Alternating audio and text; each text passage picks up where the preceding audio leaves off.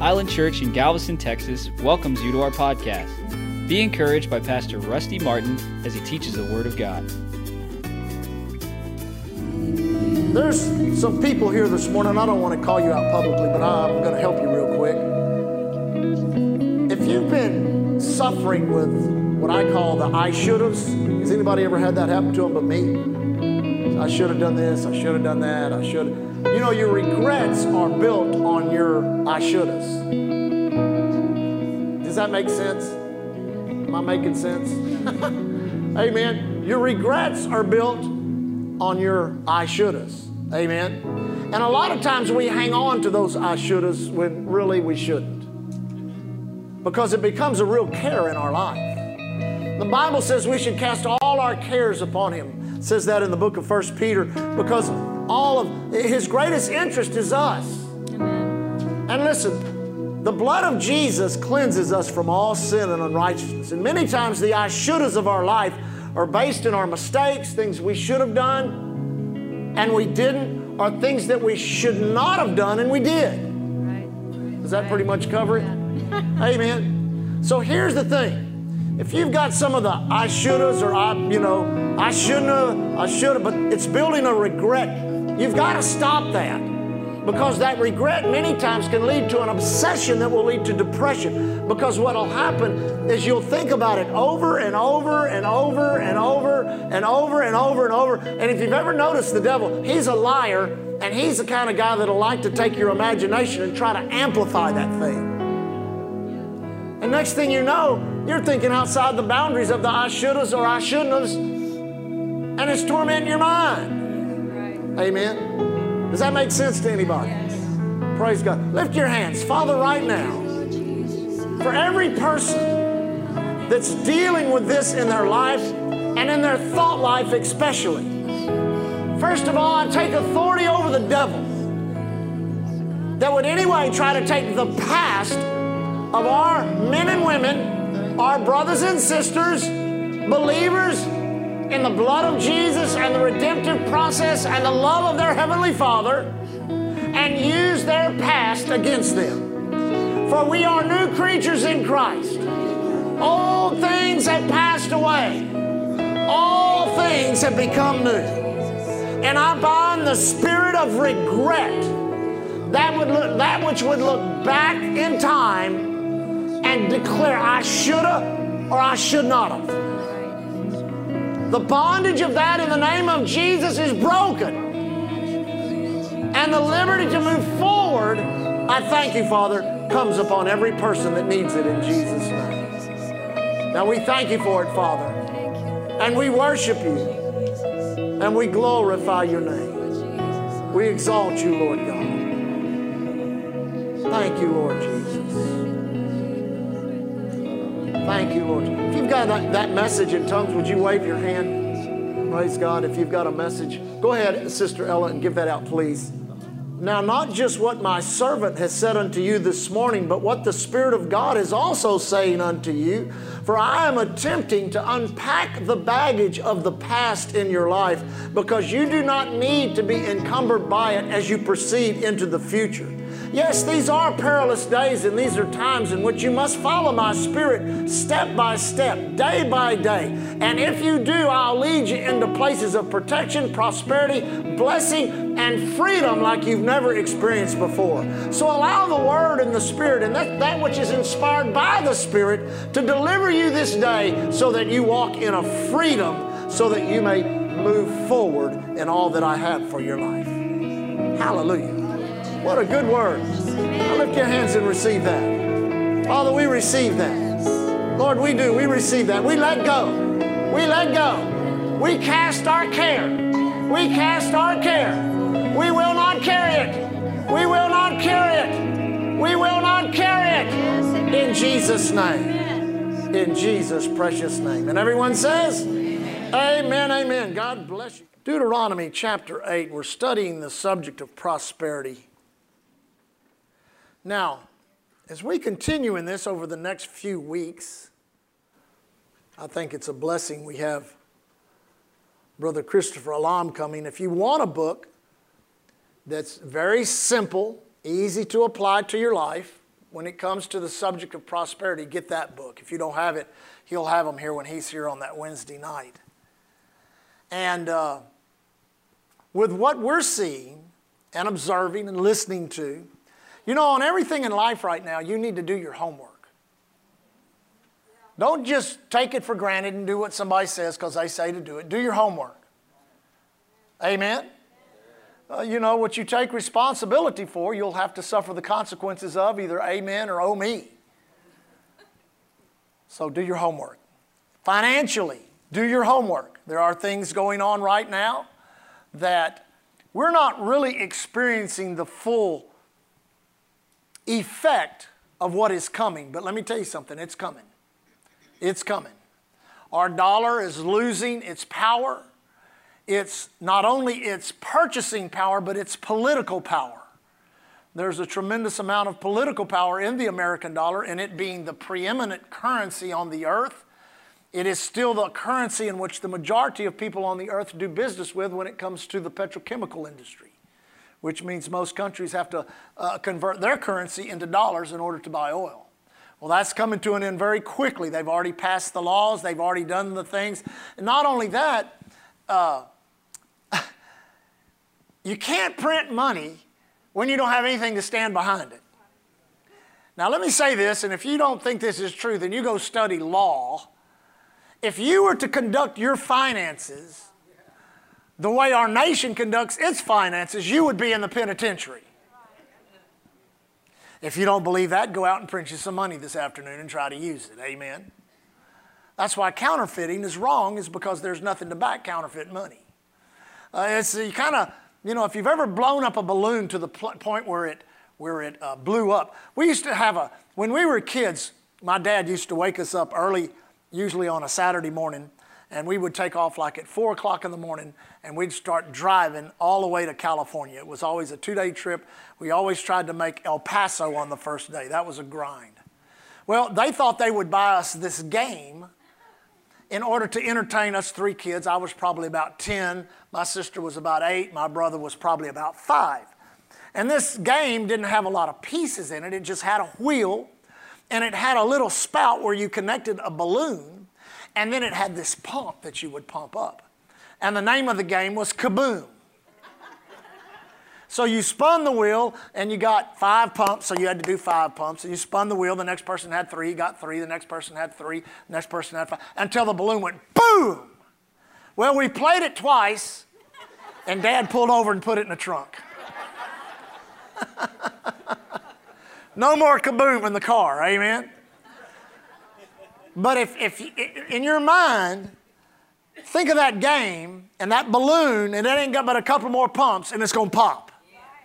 You say, well, interest rates are good, and this, I'm telling you, it's going to pop. I know it by the Holy Ghost, I know it by the Word of God, and I know it by doing my homework. Amen. Now, we must understand what is prosperity when it comes to the Word of God. It is the ability of God to bless you financially beyond your ability to earn a wage or to conduct a business or to make an investment or whatever you do, it is literally the supernatural component of God, of His very nature, because He is a God of generous abundance. It is His ability to bless your life according to your obedience to His Word. Now, there is a kingdom economy, and it has nothing to do with the economy of this earth, other than God knows His children have to draw out of this earth system in order to survive. You can't go to the, to the power company and say, I'm going to pay my power bill today with Philippians 4:19. My God shall supply all of my need according to his they're going to look at you like you're crazy. Because that doesn't work in their economy. But it works in God's economy, and I'm believing God here at Island Church that there's going to be a lot of increase financially in people's lives through ideas, insights, concepts, all types of things that God desires to do to bless us financially because we've basically prophesied this for the 19 years that we've been a church. I mean, when we first started, when we were still over in the hotel ballrooms over at the Tremont House, we'd get up and say this There's a time coming. There's a time coming There's a time coming when the entire economy of this earth is going to shake, it's going to be destroyed, it's going to be in turmoil, but there's going to be prosperity in the church. And we get up and say this there's a time coming. There's a time coming when in the medical community there's going to be all kinds of turmoil, confusion, all kinds of things going on. But in the midst of that, the church is going to be healed. Amen. So those times are not coming now. Those times are here now. So you're going to have to understand that there is a protocol in the Word of God of revelation from the Word, obedience to it, your act of faith. You're maintaining that faith through worship and expectancy, in which God wants to just unload a lot of money into your life, not just for the purpose of your comfort, but for the purpose of the expansion of the kingdom of God upon the earth. I like to say it like this God wants to bless you to be a blessing. I so thank God that Lee and I, our entire life that we've been married, we've been able to be a blessing to people. Sure, God has blessed us. Sure, God has increased us. But listen, we've had to learn to live by faith in God alone.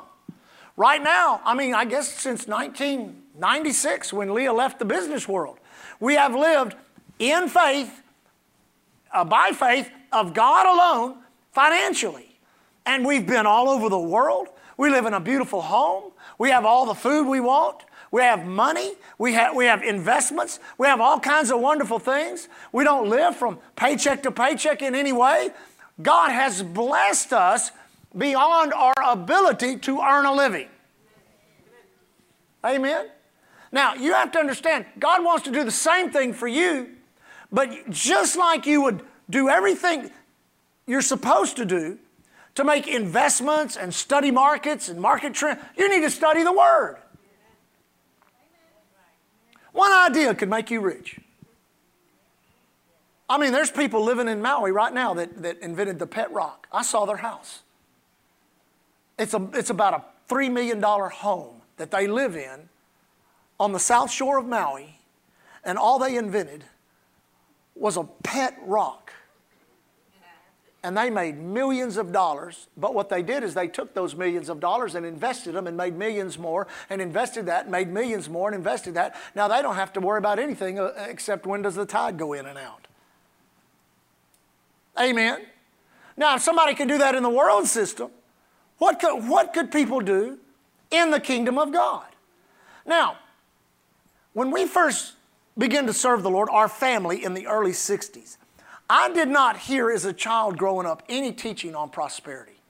I didn't, I didn't, I don't know if there was. If there was, it was not, not being voiced much. There may have been some. You were urged to tithe and offer to keep the church going.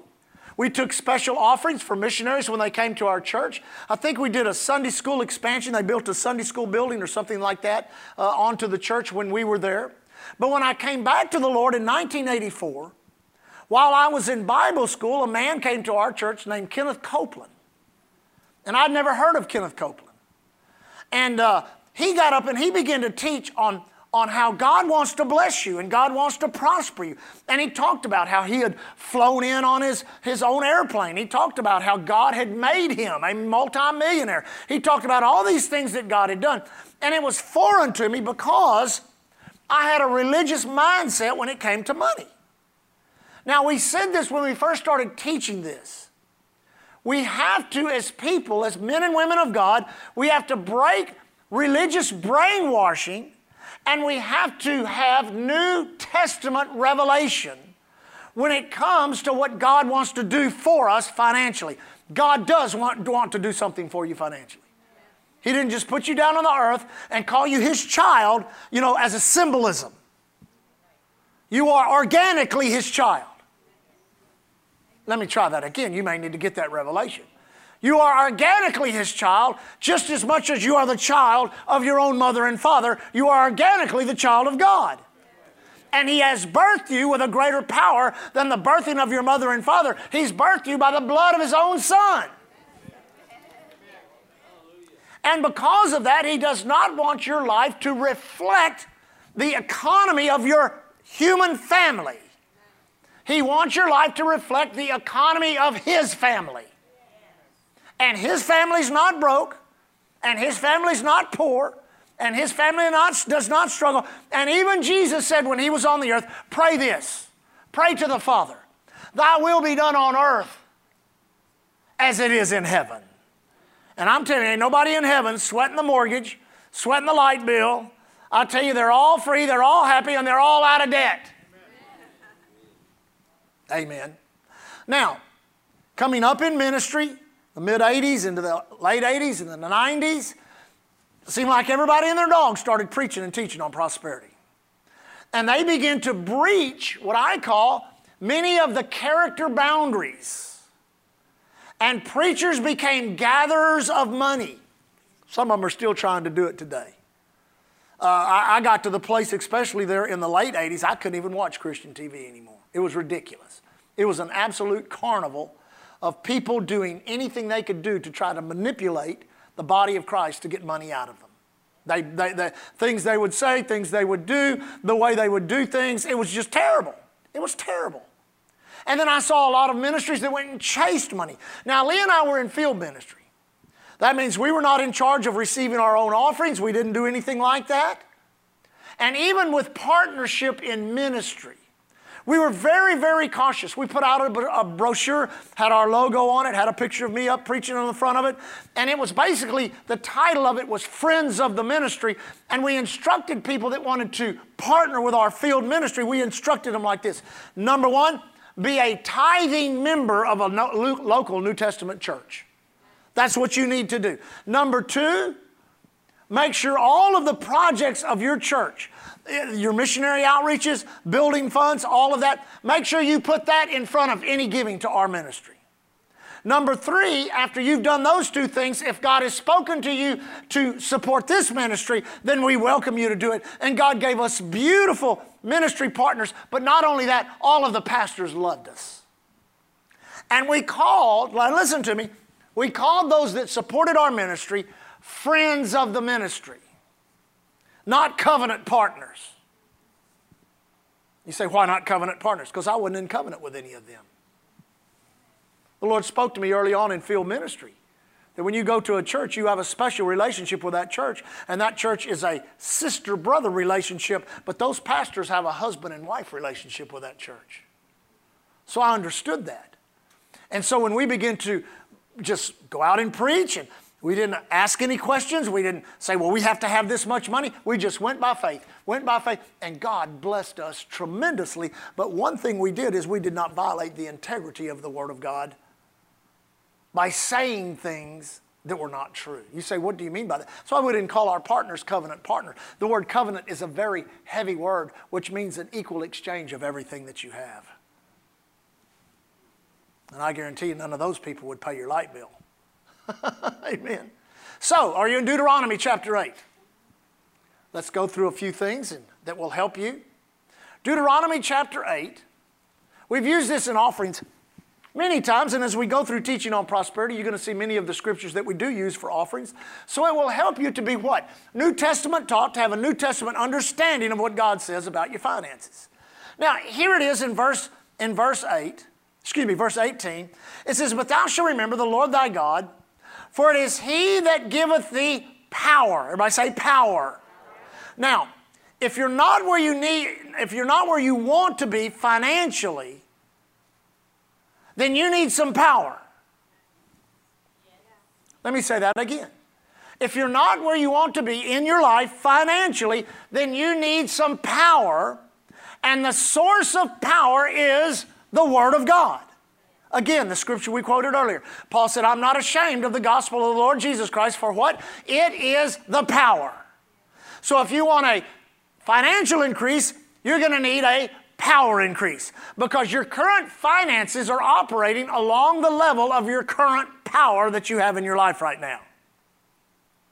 Not one amen on that one, huh? Amen. It's either amen or oh me. You say, well, Pastor, I tell you, I'm struggling to pay my bills. I don't know what I'm going to do from one week to the next. I tell you, I'm barely getting along. I don't know what to do. I come to church, but I never have any money to put in the offering. I tell you, I, I don't know if I could if I did. You ain't got no power. And God said He's going to do what? He didn't say He's going to give you wealth. He did not say He's going to give you wealth. He said, I'm going to give you power to get wealth. You got to have some power. Therefore, you're going to have to get into the Word. You're going to have to understand some things about the Word of God, how it operates, how it works. You're going to have to understand faith. And if you do that, God says, Here, here's you some power to get some wealth. Amen. Now, notice this. I'm going to give you power to get wealth. Why? So that he may establish his covenant, which he sware unto thy fathers, as it is this day. He is saying this I want you to financially reflect my kingdom and my nature. Because through my kingdom and my nature, I establish the covenant. You know, you know what it means to establish a covenant? That means both parties act upon it. Both parties act upon the covenant, therefore the covenant comes into, into play, therefore power is released, and you're able to go out and get wealth. Pastor, I thought we just pray and God give it to us. That's not, that's not a, well, well, I gave some money to this preacher and he said everything's going to be all right. Yeah, that's, that's, that, that, they got you on that one. Amen. They got you on that one. That's why we're very careful with how we receive offerings. We, we, we relate our offerings to worship. You're taking part of your, your life, your income. That's a very precious part of your life. You're giving it to God. You're planting it as you would plant a seed. You're not planting it in the good soil of Island Church. You're planting it in the good soil of your own heart. Therefore, you're responsible for the return that comes back. And through the power that God imparts to you, He's going to give you insights. He's going to give you concepts. He's going to give you ideas ideas and He's going to put favor upon you. That means you're going to get the best deals. He's going to bless your life and you're going to literally you're going to increase beyond your ability to earn a wage. That's what prosperity is. Now go to Joshua. Joshua chapter 1. Now, here God just kind of takes the same thought and he pulls it over into not the departure of Israel from Egypt, but Israel going in and possessing the promised land. Now, this will give you some insight into prosperity. God spoke to the children of Israel, and He said, I'm going to give you a land that flows with milk and honey. He actually, if you go in and study both Exodus and into Numbers, he, he said it like this I'm going to give you, I'm going to give you, uh, I'm going to give you crops you did not sow. I'm going to give you herds that you did not raise. I'm going to give you wealth that you did not earn, but you're going to have to go in and possess it. You're going to have to go in and possess it. And when it came time to go in and possess it, what happened? They were like, nope, we're not going to do that. There's giants in the land. There's... But where were they? They were out in a stinking desert, out in the wilderness, where they had to be totally dependent upon God and God was saying this look, you can't plant seed out here, you can't grow crops out here, you can't raise cattle, you can't raise sheep, but I'm going to give you a land that flows with milk and honey. Amen. But you're going to have to go in and do what? Possess the land. The th- same thing is true of every covenant promise we have in Christ. Just as the children of Israel went in and possessed the land, We've got to go in and possess, quote, our promised land. Our promised land is not heaven. Heaven is our reward, just like it became the reward of those that died in faith in the old covenant. Now they're in heaven. That is their reward. Heaven is our reward, not the promised land. The promised land is down here on earth. It has to do with once you're born again, the package deal of redemption, being empowered by the baptism of the Holy Ghost, being enlightened by the Word of God, being healed by the stripes on Jesus' back, and He became poverty so that you through Him might be abundantly supplied. But you have to believe it, you have to confess it, and you have to act on it in Jesus' name. That's why we take offerings the way we do. They're an opportunity for you to worship God through what you believe in your heart, then we make that confession. Listen, when I find a better one, I'll put it up there. God gave us that one till He gives us another one. We're going to leave that one up there. Amen?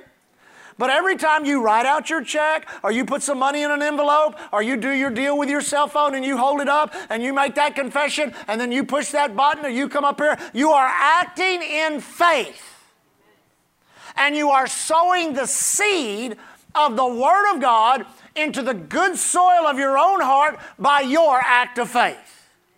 But you have to do it according to God's protocol. We're going to get in that even more in the future so that you'll understand. A lot of people, they say, well, you know, I, I you know, I come to church and I like the teaching, the music's good, you know, and every time I come, I, I'll give 20 bucks, you know, I'll give 50 bucks. You'll never prosper because you're doing it your way. You'll, you'll never do it. You'll never have some supernatural component of God. I'm not saying you won't make your wage at your job or you want your business will not make the money that it needs to make. But as far as having a supernatural windfall in which God brings something supernatural into your life, you'll never have it because you're wanting it on your own terms. I had a guy get real mad at me one time when I was in field ministry. I was preaching at a church and and, and I had mentioned something about tithing like that. And he came up to me all puffed up saying, Well, I'm going to tell you how I tithe. I give 2% over here, and I give 5% over here, and I give 3%. I said, That's, I said, You're doing it your way. You're not doing it God's way. Well, what difference does that make? I said, It makes all the difference in the world. Try to get saved your way.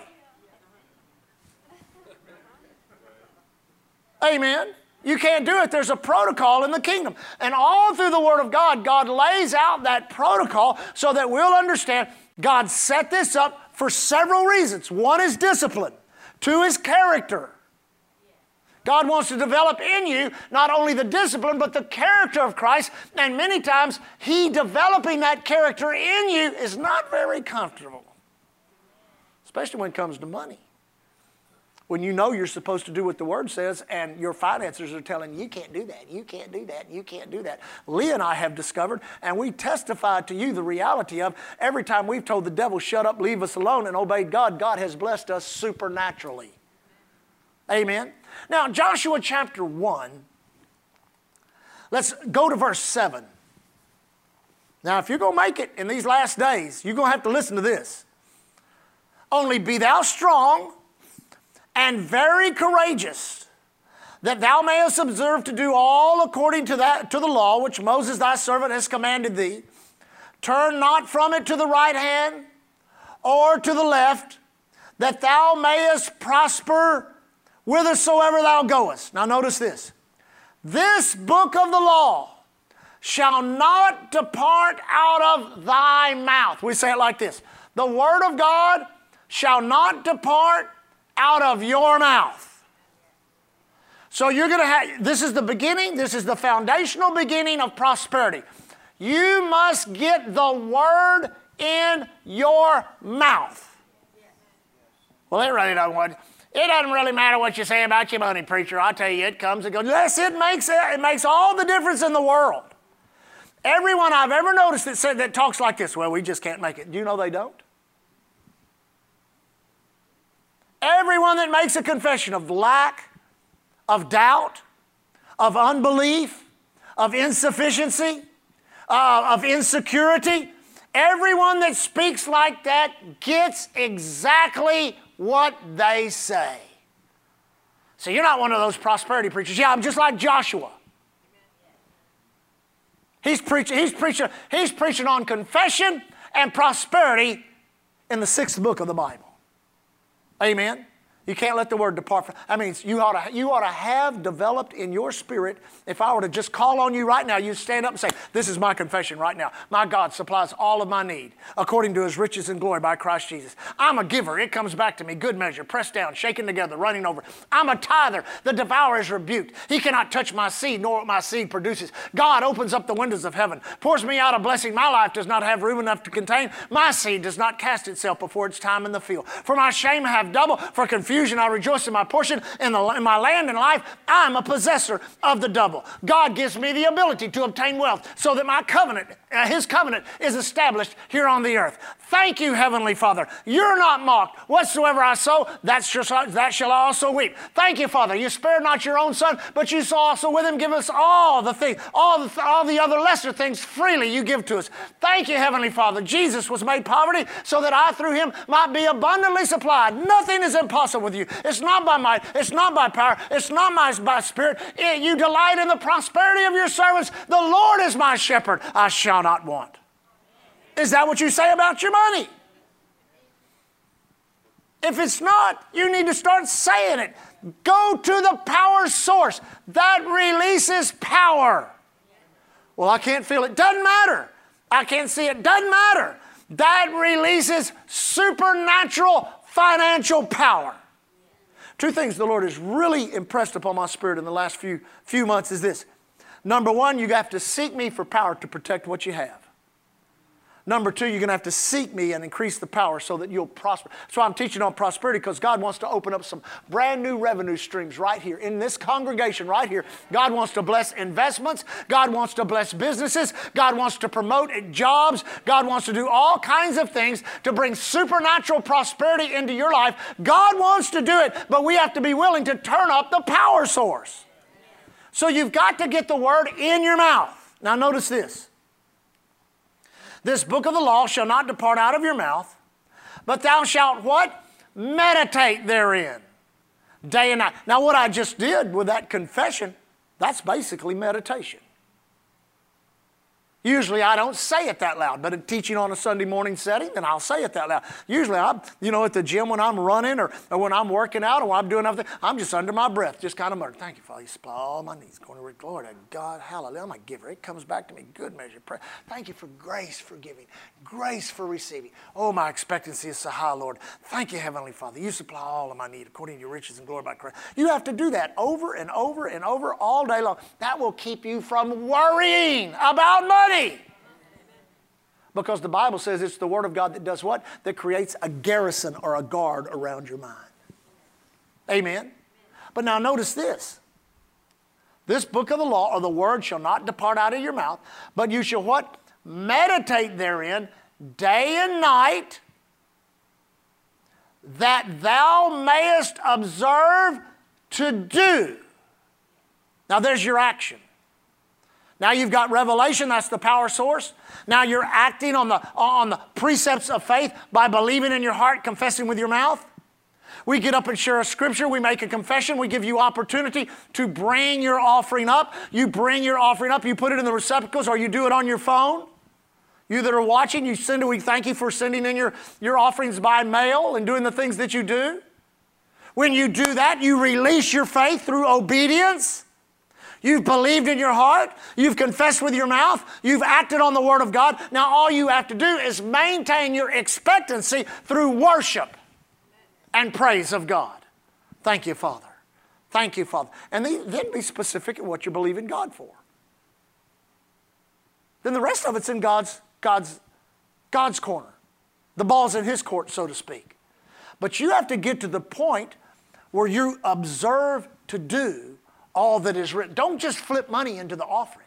You've got to observe to do all that is written therein because what you observe to do, all that is written therein, that's what you've been saying about your finances. Now you're giving God something to work with. You're giving Him not only His Word, which He watches over His Word to perform it, but you're acting on that Word and you've created a seed through His Word and you've covered it with money because you're wanting it to reproduce after that. Therefore, you've planted it in the good soil of your own heart and it's going to come back to you, good measure, pressed down, shaken together, and running over.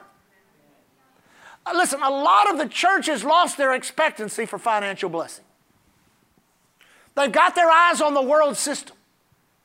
Well, Pastor, they're trying to crash the dollar. They probably will. The earliest date I've seen is, is, is July of this summer. They'll crash the dollar. You say, what does that mean? Your dollar will be worth nothing. Oh, that could never happen. Go study the times in which the currency of countries have gone from, from, from, from what it was worth to zero. Go study the Weimar Republic, what happened to Germany right before World War II. Go study what happened in, uh, uh, uh, was it Zimbabwe? Under, uh, uh, I think it was in Zimbabwe, in which one day you were buying bread for, for, for you know, $1.50. The next day you had to have a wheelbarrow. You had to have a billion of them to buy it. Amen? I mean, it's happened over, happened in Mexico. You that are familiar with Mexico and the history of it, it happened in Mexico where the peso was inflated, inflated, inflated, then it just fell, just dropped down to nothing. That's what caused much of the poverty that's in Mexico to happen. You got to understand, church, when you take currencies of nations and you involve it with iniquity and sin, God, God can't bless sin. God can't, God can't bless, bless unrighteousness. God cannot bless unbelief. And God can't bless lazy. And I've seen whole countries that were lazy, whole nations that were lazy. Just wouldn't do anything, hardly, hardly, to, hardly to raise a spoon to their mouth to feed themselves.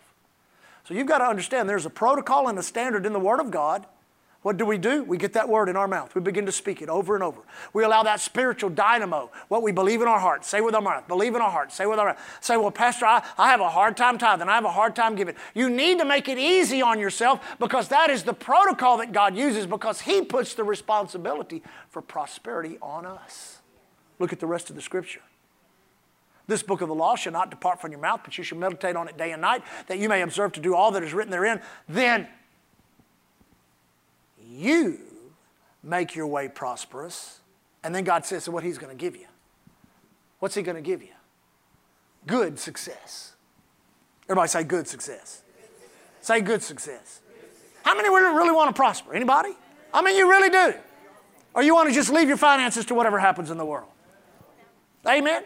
Then you need to listen. You need to listen and hear what the Spirit of the Lord is saying to you because if you will, I guarantee you, you're not going to just barely make it. You're going to thrive in the midst of all that's going on in this world because literally we're teetering on the, we're on the last couple of pumps of kaboom. And it's going to go kaboom. Amen. And there's going to be hordes of people coming to churches like this one saying, I need help with food.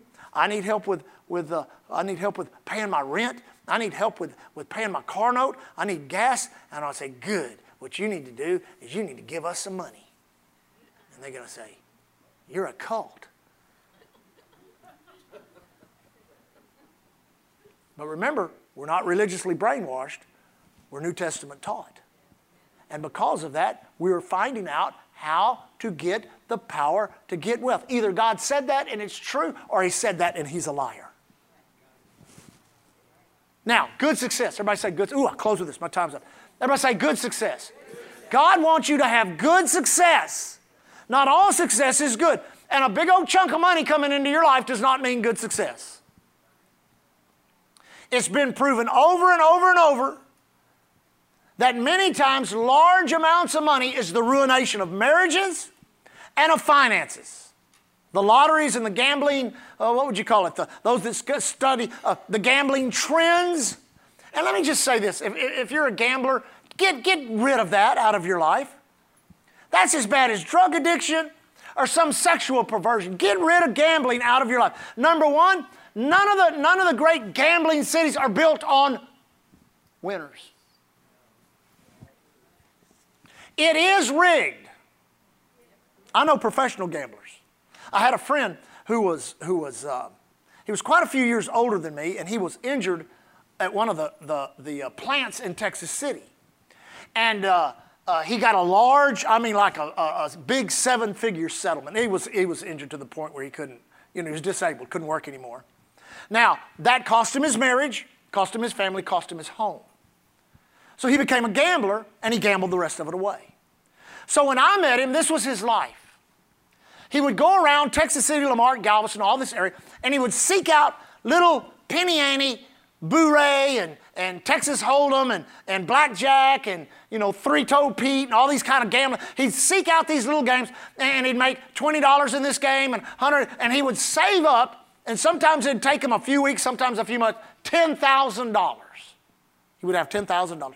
And he'd go to Las Vegas and he'd stay in Las Vegas as long as he can until he was absolutely broke. All we'd have was a ticket on the way home, and he'd fly home, start the process all over again.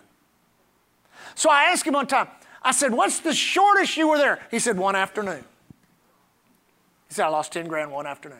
He said, I said, What's the longest you were there? He said, I was there for six weeks one time. I said, Six weeks? He said, I won almost $500,000. I said, Really? He said, It took me six weeks to lose it. Amen? So that shows you what kind of system that is. And any money made like that is not good success. Now, real quick, what is good success? Number one, good success does not compromise the integrity of the Word of God. That means you don't have to do something illegal or immoral to get it. Listen, Get rid of this mentality of, well, I'd do just about anything for money. Don't do that. There is a whole lot that I would not do for money. You cannot buy me. I'm not going to lie for you. You're not going to buy my loyalty. You're not going to breach my character. I tell you, there's a, and I've seen preachers just the opposite. You could buy them and sell them all day long. It's a tragedy.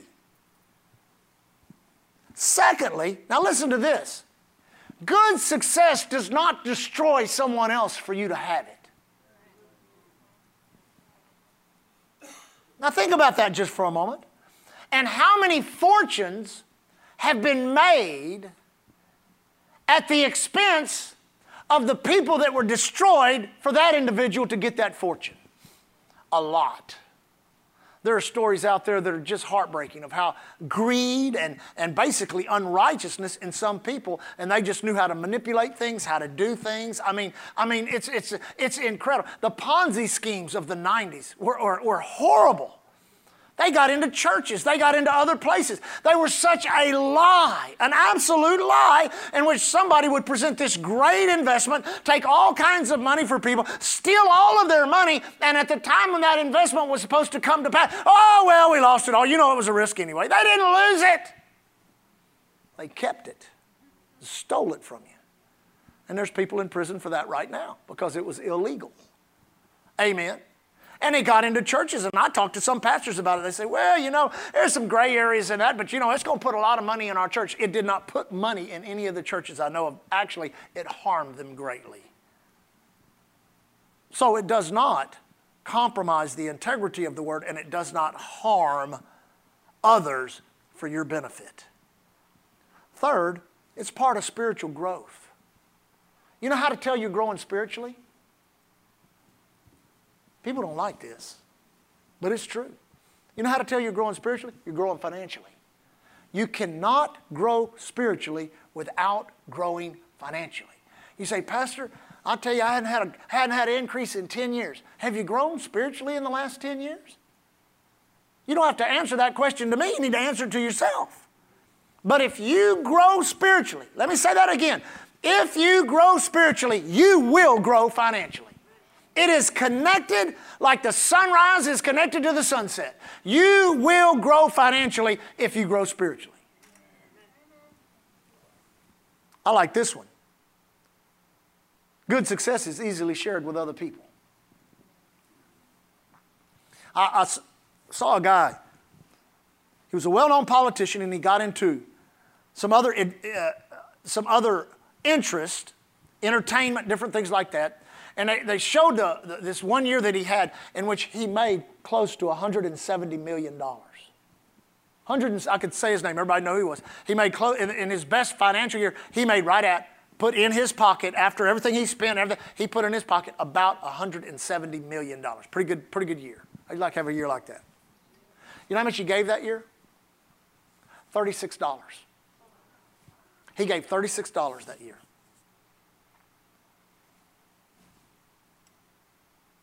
Good success is easily shared. You say, why is it easily shared? Because you know the source. And you know the source of it's not going to be cut off in your life. And you know if you have found good success and God has blessed you, then you know how to continue in it and cause it to grow. That's really what you need. It's not some financial idea that you get from Wall Street, how to manipulate or do this or do that. No, what you need is a revelation from the Word of God of how to do what God says, obey, follow through with it. And then here in the last of the last days, when the entire economy of the world is shaking and falling, you'll be standing solid upon the rock, not only blessed, but a blessing to others because you have not only what you need to supply your needs, you have leftovers to bless others with. Amen. Now, the last thing, we'll close with this. My time's up. Good success leads to future good success because today's blessing provides seed for tomorrow. When I was in Bible school, Pastor John Osteen would always share a lot of his testimony about how he grew up. He grew up on a farm up by Paris, Texas. Anybody know where Paris, Texas is? Up by the border where the Red River is, right before you go into Oklahoma. His father was a farmer. Actually, he was a sharecropper. And his father on one piece of land would always grow corn. And back then, that was before combines and stuff like that. They would pick a lot of the corn by hand. They'd have these big baskets of corn. And he said his father would always meticulously go through all those baskets. And he said, he noticed they had a, a bin. You know what a bin is? It's a little storage place in their barn. And he said he would look up in there, and there, in there, his father would go through these all these baskets of corn that they were that they were reaping from the harvest. And he said the most perfect ears. He said the corn, the kernels would be in straight lines. He said every part of the of the cob would be full of kernels, and they would be just straight, and the corn would be bright yellow, and it'd be it'd just be. And he asked his dad one time. He said, "Why don't we eat that corn?" And he said, this is what his dad said. His dad wasn't a, you know, a big believer, a Christian, anything. He was a good man, but wasn't a Christian. He said, we don't eat that corn because that corn is our seed for next year. That's our best of our crop. That's the best of our crop. And he, and he looked at, at Brother John Osteen when he was a young boy and he said, You always keep your best seed for next year's harvest. He said later on when he got saved and got into the ministry, he understood exactly what his father was saying. How that good success will do what? It will provide a seed for further success down the road of your life. But you're the one that's responsible. Then you will make your way prosperous and you will have good success. Now, as we get into the Word, listen, I'm telling you right now, and I, I, I, said this about a year ago, I began to say this. A lot of our teaching is for information, but a lot of it also is warning you of what is coming.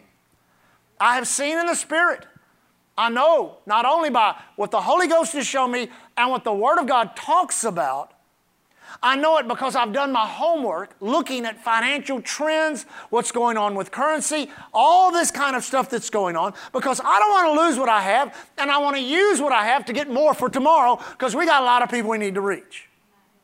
Amen. You have to understand this. We sit in a church, all things being equal, this church probably has about three quarters. If we had our early service crowd, put it in here right now, we'd have about three quarters of the capacity of this building filled. There's been no great move of God, no great move of, uh, of of what, I would call healing. Thank God we've seen some wonderful healings. No great move of what we've seen, uh, uh, what, we would, what would we call? Uh, lots of people packing the altars to get saved, get right with God. We've seen some people. Last week was Easter. We saw, I don't know, maybe a half a dozen in the, in the second service and maybe two or three in the first service that either got saved or got right with God. Amen? But you have to understand, church, in a moment of time, and it will happen in a moment of time, this all changes with catastrophe, disaster, and oppression, amen, and persecution of the church. Y'all been following that church in Alberta, Canada. They shut, shut it down. Put a fence around it with a big black tarp around it, put the pastor in jail. He's in jail for 35 days. Did you know the church has doubled? Did you know now outside of the church every Sunday, more almost double their congregation, and even more than that, people are getting saved. They're coming to that property, and the church people are going throughout that crowd, getting people saved, getting them healed, touching them with the power of God. And the more they've tried to shut that thing down, the bigger it gets. We are not living in a time in which the government of our nation or our state or this world looks favorable on Christianity. They don't want you having church. They don't want us preaching the gospel. They don't want us declaring that God is preeminent even over governments. They want to be God. If you hadn't woke up to that yet, you need to wake up. Amen. And in that type of atmosphere, they're coming after us. And then the looming disaster of what could happen at any moment in the Middle East in some other foreign part of the world, or even in our own nation, with attack, with violence, with all kinds of things that are brewing right now because the devil is brewing him. He knows his seven years are fixing to hit, and he wants to maximize the potential of what he has left before he's locked up for a thousand years. So you have to realize, church, all of this is warning and preparation. Warning and prep. Get ready, get ready, get ready, get ready with your money, get ready with your health. Where's your where's your health confession? Where's your wealth con- I'm not believing that health and wealth stuff. Then what are you gonna do when it hits? When you have nothing else to put faith in but God. That's why God is trying to teach us these things and inspire us to walk in their light. So when the lights go out, we still have light. Amen. Let me close with this. I'm going to get a generator for my house. You say, why? I don't like being without power. You, you missed a really good opportunity to shout. Amen. Do you understand, church? When our lights were out for those few days, there wasn't trees falling on the lines knocking the lights out. They cut the lights out. They cut the lights out. And I've looked at some trends and some things. Get ready this summer for rolling blackouts where you could be without power for three to four days at a time when it's 95 degrees with 80% humidity. I don't like being without power. Same thing is true of the Word of God. You better build yourself a financial generator. You better build yourself a health generator. You better build yourself something from the Word of God that when the lights go out, you still have light. You still have power. You still have provision. If you will do that, God will be faithful to you. And I know there's going to be an element of the mercy and grace of God that's going to help people, but why should you have to live the rest of your life in a recovery mode where God can't use you in any way because you're constantly in recovery? God wants you out of recovery he wants you blessed, and He wants you blessed to be a blessing. So when people are so hungry they have no food, you can feed them. They have no clothes, you can clothe them. They have no shelter, you can shelter them. And listen, I, I, I took some time and I went on the internet and I wanted to look at what these cities are looking like now. Because Lee and I, listen, this has been four years ago. We preached our hearts out in Hawaii for 12, 14 years. And we watched the homeless population grow and grow. We showed up one year for a, a, crusade and an outreach. We're doing a crusade and an outreach. In our outreach, I think we did groceries that year and Walmart cards, big old stack of Walmart cards. We did surfboards, we did bicycles, just giving to blessing the people. And we pulled into a park. And I was kind of perplexed because it was like, I think we got there on Wednesday afternoon. Wednesday afternoon. And the park was full. Now, usually you see that and they have these huge parks by the beach, these, these just beautiful parks right, right on the beach. And I was perplexed because usually you don't see that till the weekend. And so I didn't think anything about it. We went and checked in the hotel room. And, and so uh, I think that afternoon, the pastor, uh, uh, uh, uh Pastor Tapua, called me. Bishop Tapua called me. And, and, I asked him, I said, by the way, what kind of holiday? What, what's going on? He said, what do you mean? I said the, the, the, parks are packed all the way down, all the way down the uh, Farrington Highway, which runs down the west coast of, uh, of, of, of, the island of Oahu. I said, every park we went by is packed. He said, oh. I said, what do you mean, oh? He said, that's the homeless. That was back in 2010, 2008. He says, that's the homeless. He said, what happened was, if you could prove any type of true Hawaiian heritage, you know, you might be half Hawaiian or quarter Hawaiian because there's a lot of Filipino Hawaiian, there's, there's Chinese Hawaiian, there's Portuguese Hawaiian, there's all these type of Hawaiian. He said, if you could prove any type of lineage to a true Hawaiian family, then you got a subsidy from the government. He said, they took it away. I said, man. So from that point until four, we haven't been there, this summer will be four years. Four years ago, we just, we were tired, we'd been so busy, and, and Breland had just graduated from high school, maybe the year she, before she graduated. We, we just went for vacation, stayed there just to stay. And we were shocked, shocked at the people living on, not, not drug addicts, not mentally insane people, little families living in tents. That mom would get up in the morning and ride the bus into Waikiki and make up beds. We saw lean tos. When we come into Waikiki to go to dinner at night or something like that, the lean tos on the McDonald's and all of the restaurants where people had built cardboard houses lined the entire highway into Waikiki. So I got on the internet about a month ago and I wanted to see what Seattle looked like. I wanted to see what, I wanted to see what Los Angeles looked like. I wanted to see what San Francisco. Let me tell you something, church. You ought to thank God you live where you live. But it's coming here. It's come, what are you going to do when you come to church and you see cardboard lean-tos all around the building. You gonna go tell them to leave? Where are they gonna go? They're gonna be living on this island over here, this little island with these trees. They're living in those trees. They're gonna be. You say that's crazy. That's crazy. What do you mean that's crazy? It's already happening. People are losing everything. You say, Are you trying to scare us? No, I'm trying to get you to wake up and realize there is a way to serve God that does not give you insurance, it gives you assurance. That no matter what happens on this earth, I know in whom I believe, I'm persuaded that He's able to keep that which I've delivered unto Him. And in the midst of that, God is going to have a people that's going to be blessed financially. And sure, we may have to feed, we may have to clothe, we may have to house, but we will be able to do it in Jesus' name. Amen. Hallelujah. Lift your hands and thank God. Father, we thank you today. Lord, and I speak over every person right now blessing. That power you talked about in Deuteronomy chapter 8. In their jobs, blessed. At their business, blessed. In their investments, blessed. In their accounts, blessed.